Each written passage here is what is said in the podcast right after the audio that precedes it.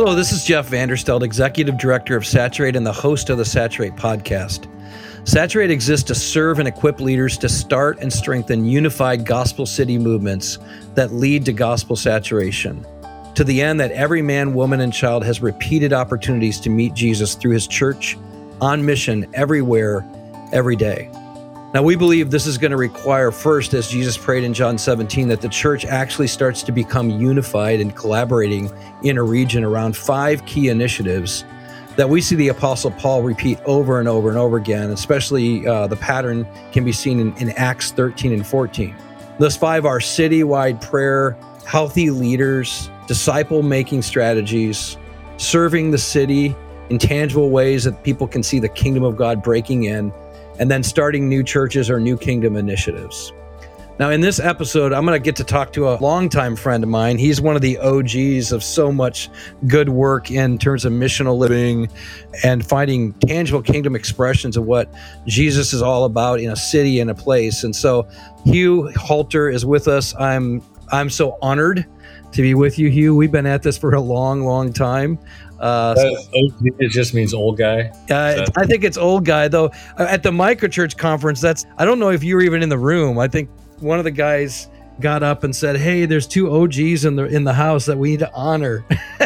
were well, you there yeah. when they did that? I was in the lobby, like right. around. yeah, yeah so we're, we're, the old guys, man, in in that particular group. So, but you've been at this a long time, and um, uh, you're just a, a, great example of one who's been faithful. You've suffered a lot.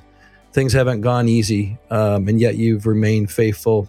So thanks for being with me. And I, I, I'm sure most people know who you are, but just for the sake of those who might not, tell us a little bit more about yourself and what you've been spending your time on these days.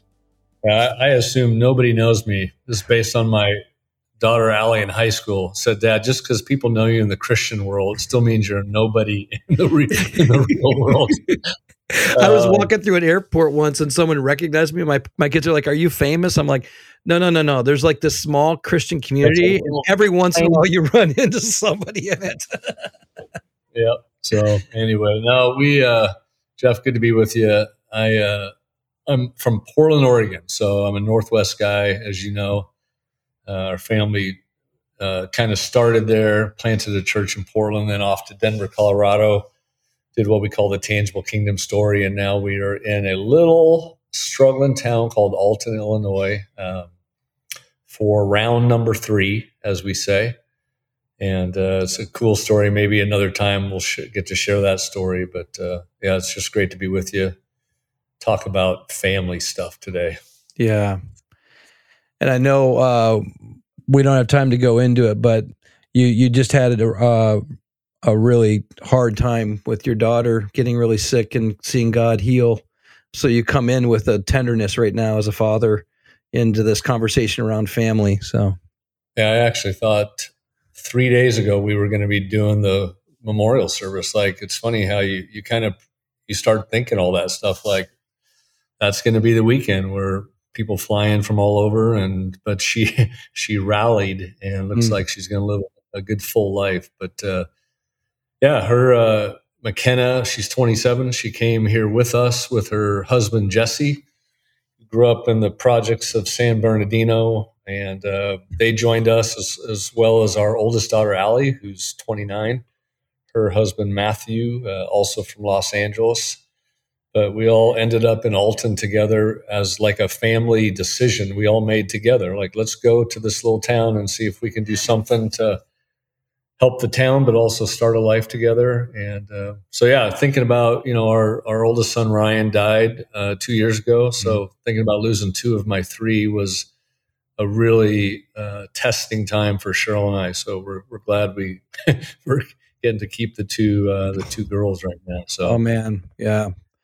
I mean, people everywhere rallied to pray for you guys. And even just before we started this podcast, you and I were reflecting on God's miraculous intervention and and your neediness for Him. And yeah, it's it's such a blessing to have a family all in together. And I know you've got a new book out, coming out, and I'm curious, you know, both about the title as well as uh, the motive for why you wrote it. Yeah, it's called The Righteous Brood.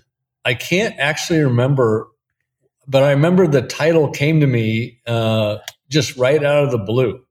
And I had to look up the word brood, and it was it was kind of family so i'm like i'm i'm going with it but we had to, we had initially started writing that many years ago um, probably eight to ten years ago we did a little four chapter deal for exponential for church planters um, they just wanted a quick ebook so I, I began to kind of write down the story of things that we had experienced as a family on mission uh, we had always done church as a network of missional communities so you know, probably the most common question I've been asked over all these years. You know, you can be doing an eight hour training, and the hallway conversations are always, what do you do about money?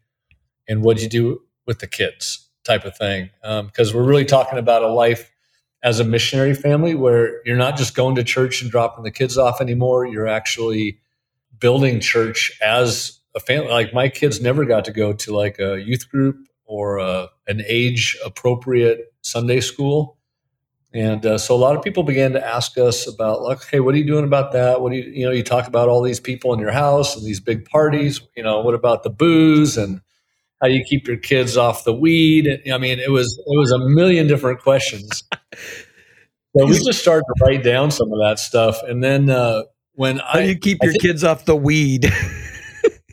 off the weed and off the pole. Those were the two goals of an evangelical family. Um, but then we got here at Alton, and you know, all of a sudden, I think it was probably two or three years in. I was just walking down the road one day, going, "Holy cow!"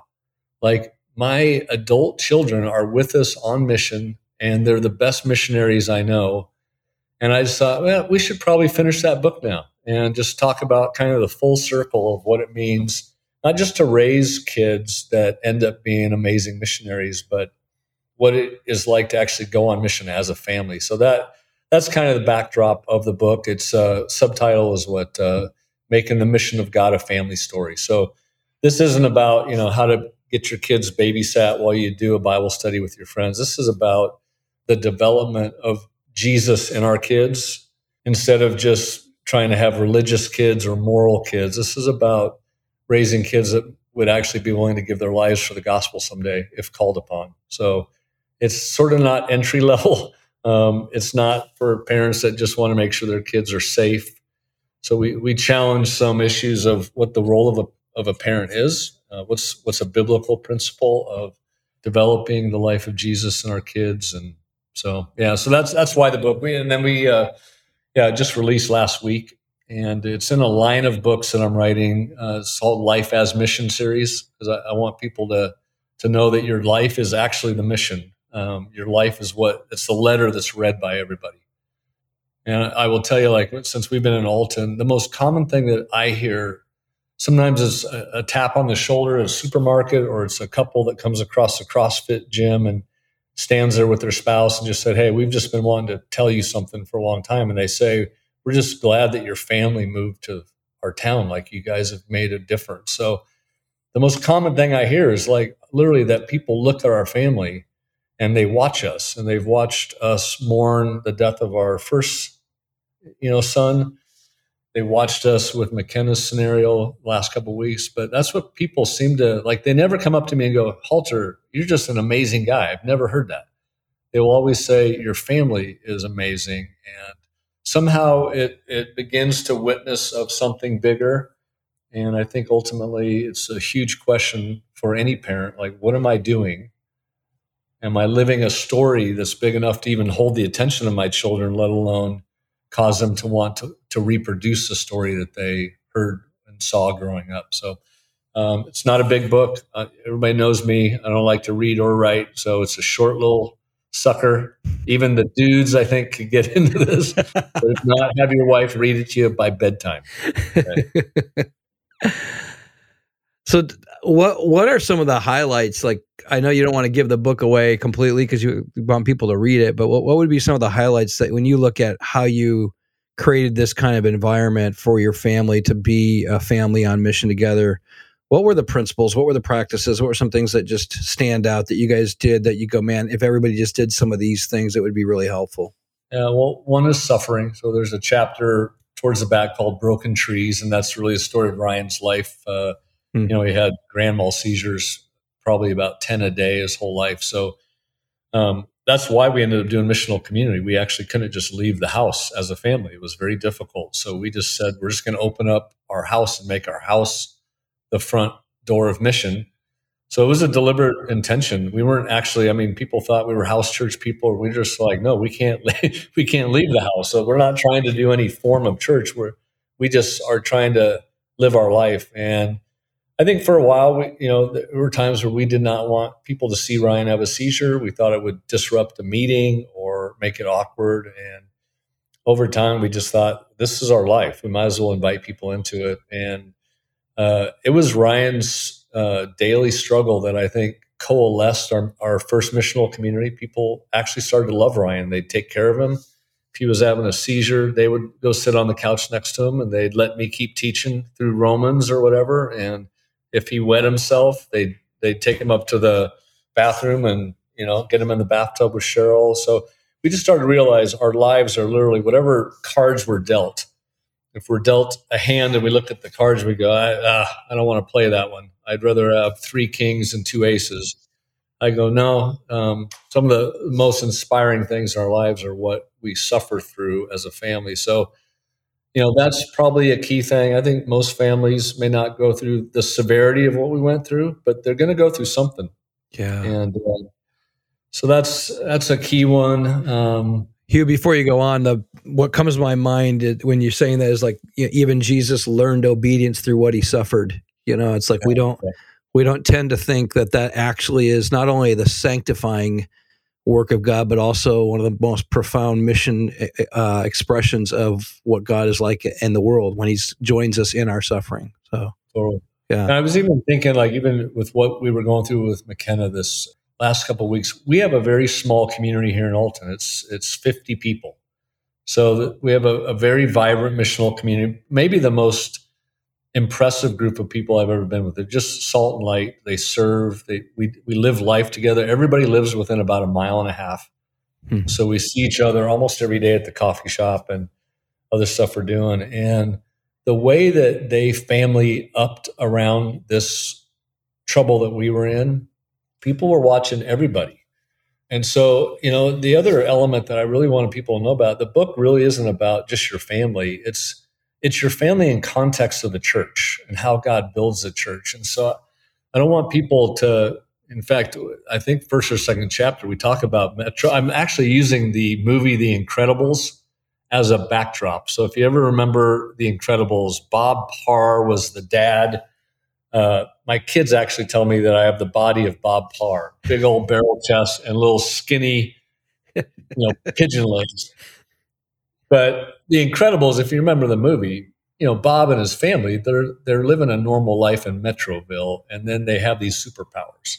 So I'm I'm goofing around with that a little bit. That um, we all live in Metroville. Uh, the the scripture would call it Babylon, call it Rome. We're living in an environment that we're not in control of. Um, the powers, uh, prince and power of the air, the way the world just operates. That's Metroville, and it has some currents or some things that pull us back into, you know, specifically I talk about pulls us into individualism, consumerism, and materialism. Hmm. Those are the three things that almost any dad or mom goes, ah, we'd love to go on mission, but we just, ah, you know, working two jobs and trying to get our kids to be able to afford the hockey program. And they just get stuck in this worldly uh, malaise of pressures and, and debt and time constraints. So um, part of this is to go, okay, the church is an alternative community that God builds on the earth.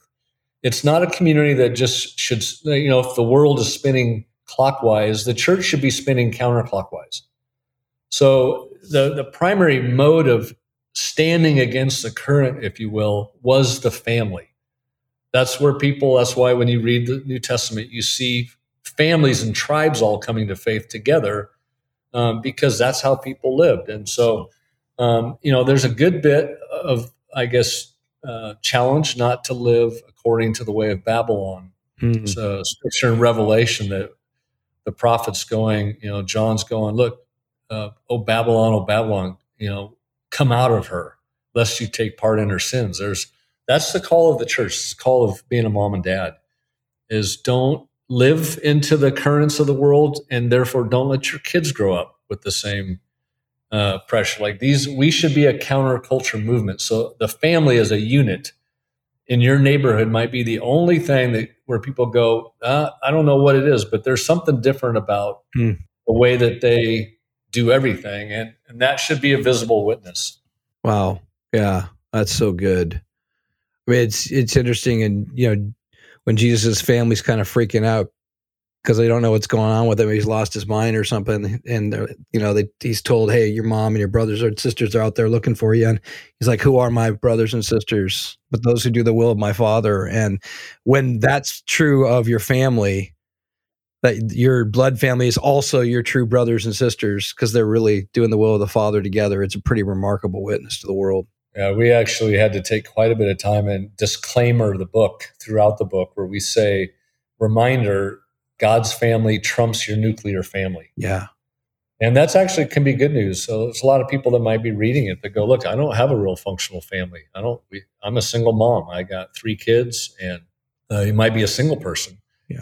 You're still a part of the family of God. And so you can build a righteous brood, even if it's not nuclear, right? If you don't have, you know, if the dad was estranged years ago or you know your porn and alcohol addiction you lost your family it doesn't matter. God's still building his family and you get to be a part of it. So yeah. this is not just mom and dad and three kids. Um, but it also you know it's challenging that you know that's the aspect of going on mission. If you let god lead your family he has all sorts of brothers and sisters that he's going to bring into your literal family and you've got to be open to that so we have a it's a chapter where i'm basically giving them the secret sauces of the halter life.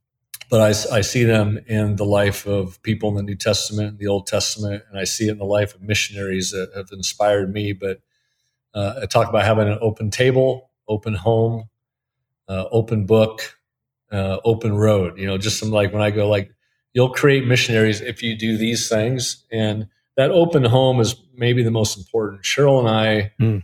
um, it didn't matter where we lived. We always had high school kids living with us, single moms with a middle schooler. We just and and we would literally renovate our home so that we could hold people.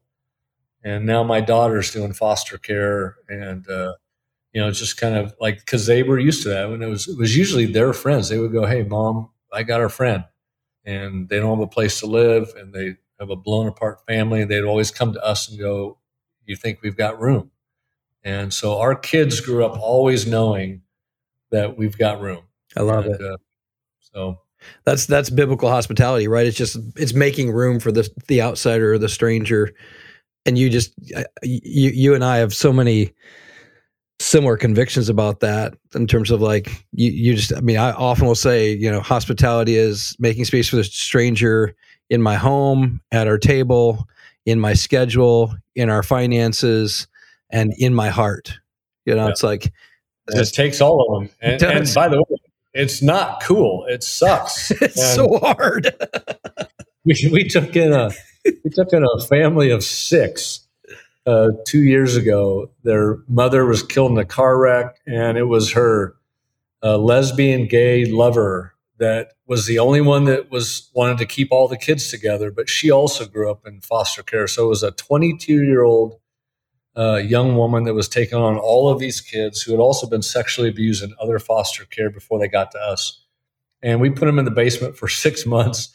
And every night I would be looking at Cheryl going, Oh my gosh, we just made the worst decision of our life. Except that again, our kids were all brought into this. My my younger daughter McKenna was the actual social worker that set this up. It pulled in our whole community because we would we would text people on a text chain going, halters are dying. we need it, you know. So this is the, you know, so it's not like when you read these things, you, okay, we'll just take in some people that don't. No, I mean, this is a whatever the Lord would ask you to do with your home, your meals. So the open table means that at any breakfast, lunch, or dinner, anybody might be there. That God's going. You know, so that is, as tired as Cheryl and I were. I remember we talked one time. We were like, well, we're still going to eat 21 meals Uh, we know we're going to do that. We're not going to miss a meal. So we might as well, let's figure out how we can share three, four, five, six, seven of those a week.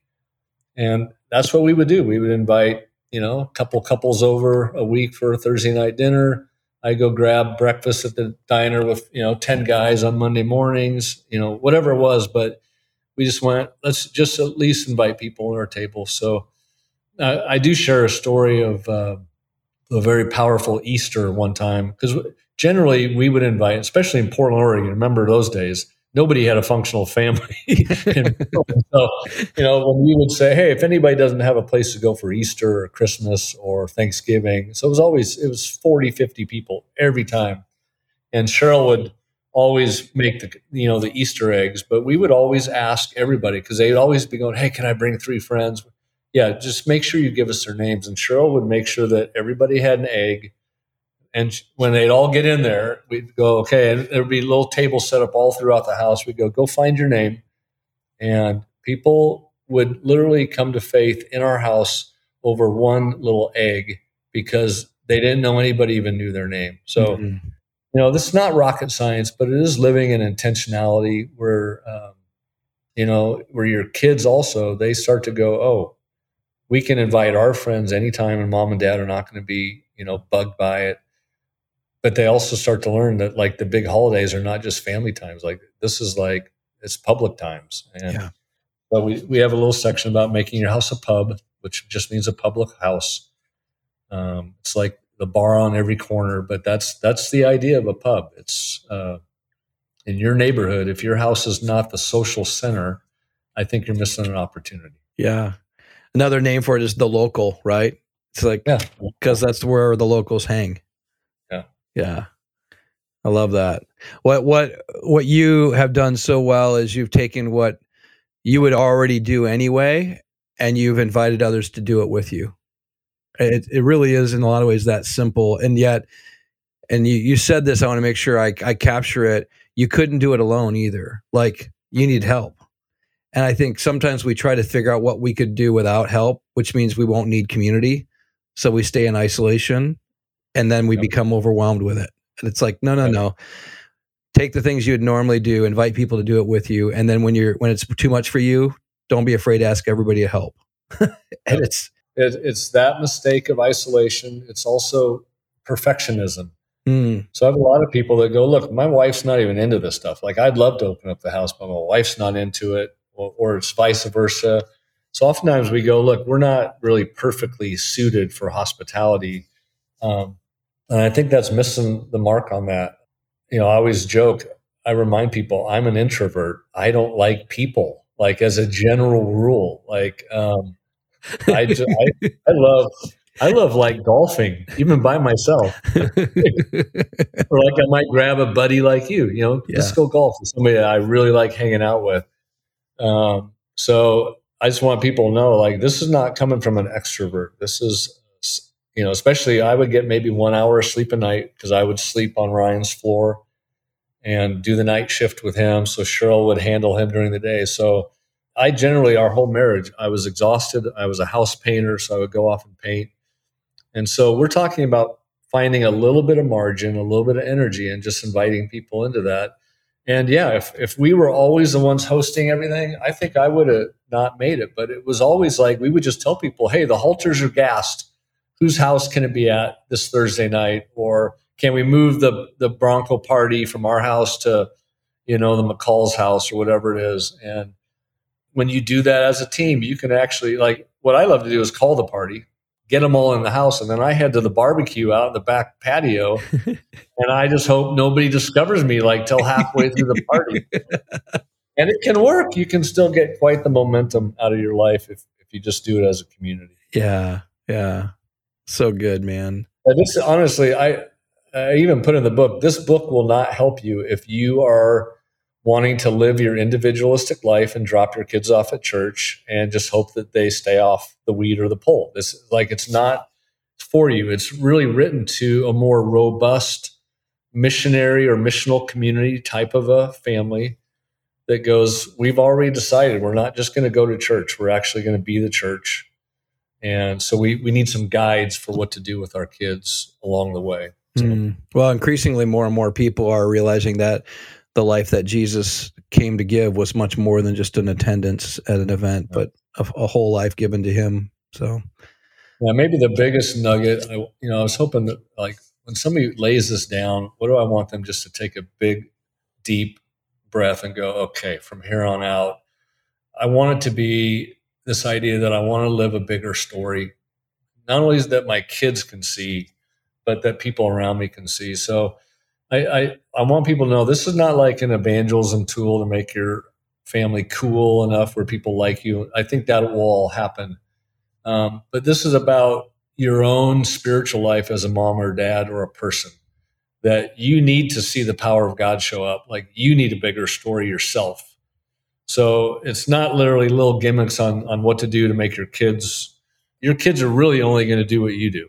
you know, uh, everybody's discipling somebody. The world is going to disciple your kids if you don't. So at the end of the, the day, I want the mom or dad to put the book down and go, man, I want a bigger story.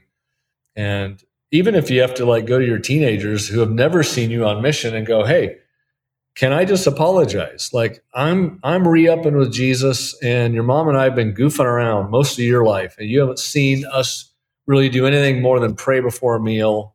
And we, just so you know, we're sorry about that. We haven't shown you much, but we're going to try to to get on with the Lord in a different way. And you're welcome to come with us, but we're going to, you know, so I think that's the way to talk it through with your kids, yes. not act like you know and generally they're so gracious. They're you know if you'll show some authenticity for the years that you've sort of let slide by and say from this time on we're going to be more intentional. And you don't you can't badge your kids to join you but you can say i hope that maybe our our new journey with the lord might be a, just a little bit more attractive to you and you're happy to join us anytime you know, mm, i love that. I mean that's that's that's a redeemer god right? That says hey, any moment you hear and respond, then it's a new day. There's new mercies today. And on a side note, I had to do that with my kids. I went through the last couple of years of an emotional uh, journey in terms of waking up to my heart. And as I became more alive as a parent and more emotionally engaged with them, I had to own the ways in which yeah. I wasn't, you know, before. And I had a lot of regret and shame over that. But my oldest daughter said, to me. She said, Dad, here's the deal. If you'd have done it right perfectly the whole life, we wouldn't know the difference. Now we know the difference. Like we watched you change. like she's like, that's more profound that that everybody can have an opportunity to change. So yeah, they're so gracious. They're so gracious. It's amazing. Yeah. Like, my bad. Sorry about the last 12 years. They're like, no worries. Let's go. I know. so good. Yeah. Well, hey, if people want to uh, get the book, find out more information about what you're doing? Like, what where would you want them to go? Um, go to hughhalter.com um, and you will see the resources. It, it goes with that happy hour book that we released a couple years ago, trying to give them like the idea of like, okay, let's let's talk about family stuff a little bit, and let's talk about what hos- a life of hospitality is. So you'll see both uh, resources there. You can also just find them on Amazon. Um, and then we're going to do a third one because I wanted to do like the last thing I would say to a missional community. And it's going to be about the actual human qualities of what people find or, or sense when they're with us. Um, and we're hoping that one will be done by the end of the year. So maybe those three resources together can be a maybe a run through in your missional community or in your small group. Have uh, churches that are asking me to come, you know, share the story on a Sunday and then sit around maybe a Sunday night and just do some family talk. So if anybody's leading congregation and they think that that would be helpful, they can always contact me through that hughhalter.com site. We're happy to come and do that. So good, good. Well, anybody who's listening, I highly recommend that you take Hugh up on that. Um, not only is he really gifted at communicating this, but he's a living example and he's also a great hang. Even though he says he's an introvert, you'll have a good time. So Yeah. Hugh, thank you so much for being with us. My pleasure. Let's get that golf date on the calendar for Chambers Bay, my friend. Let's do it. Well, thanks for joining us for the Saturate podcast. I hope you are inspired and encouraged, as well as receive some ideas of how you could take some next steps in the work God's called you to do in your own context. I want to let you know of another way that you might be able to receive some ongoing encouragement and equipping. You could visit saturatetheworld.com, where we have a lot of our resources, our training, PDFs, videos, audio, a whole bunch of stuff to serve you in your journey towards being a disciple of Jesus who makes disciples in the everyday stuff of life. Now, we're going to provide a code for you to use if you'd like to try a two week free membership to our subscription based services. That code, if you'd like to use it, is podcast 2023. That's one word, all lowercase, podcast 2023. And we'd love to just invite you to check out what we have online so that you can see if it's something that might serve you and maybe serve the people that you also lead or work with as you consider what it would take for you to get more and more equipping it's our desire to make this available to as many people as possible. And so everybody who eventually pays for a monthly subscription makes it available for free for people who can't afford it. We've had the honor of being able to give almost 500 free subscriptions away this last year, and we're hoping to give even more to those around the world who can't afford the membership. But if you can, we'd love for you to consider it. Try it for free for a couple weeks, see if it serves you well. And if so, love for you to continue on and be a Saturate member. Second, I want to invite you to consider being a Saturate partner. And that's someone who's committed to pray and or also give to support the work of gospel saturation. What we do is completely based on fundraising and the money that comes in through the subscription and some of the products we're able to sell, but the majority of our work is funded by people like you who just believe in the work and want to see more of it done. So if you want to pray with us and join us in praying for gospel saturation, send us an email at hello at saturatetheworld.com. Let us know you want to be a prayer partner, and we'll begin to send you updates so you know how to pray specifically. And if you want to give, just go to saturatetheworld.com, click on the give button, and you'll see all the instructions there to help you take a step towards supporting the work as a Saturate partner. Again, thank you so much for listening in. And I can't wait till you hear the next one. I hope we continue to encourage you with the work of gospel saturation in North America and around the world.